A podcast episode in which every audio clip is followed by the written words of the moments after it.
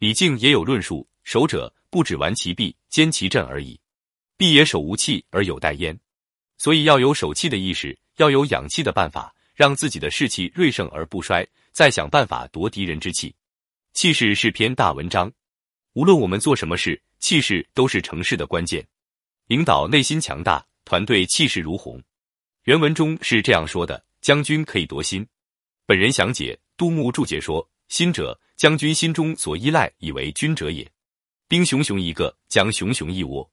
夺心就是扰乱对方将领的决心，他的决心没了，他的队伍就散了。战例是前面学上兵伐谋时学过的。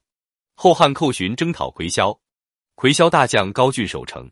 高峻派军将皇甫文为使者来见寇寻，皇甫文此理不屈，寇学二话不说就把他斩了，把副使放回去，叫高峻投降。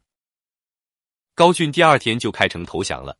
诸将问怎么回事，寇寻说皇甫文是高俊的腹心，为他设谋定策的，辞气不屈，必无将心。放他回去，则皇甫文得其计。杀了他，则高俊丧其胆，他就降了。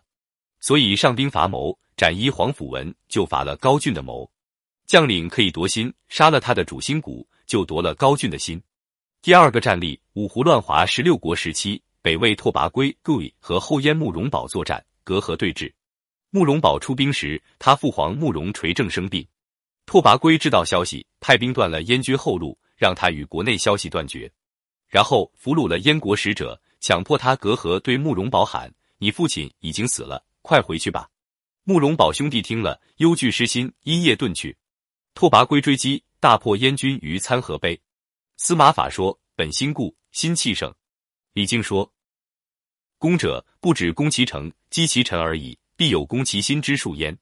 要夺别人的心，首先自己要内心强大。领导者能养自己的心，才能养团队的气。这样领导内心强大。”团队气势如虹，战以力久，以气盛。力不能久，所以气没法总是满的。要随时有治气的意识，治自己的气，治团队的气。至于能不能治别人的气，我们也不打仗，最好还是集中管好自己，别自己没管好，老想琢磨别人。原文中是这样说的：是故朝气锐，昼气惰，暮气归。故善用兵者，避其锐气，击其惰归，此治气者也。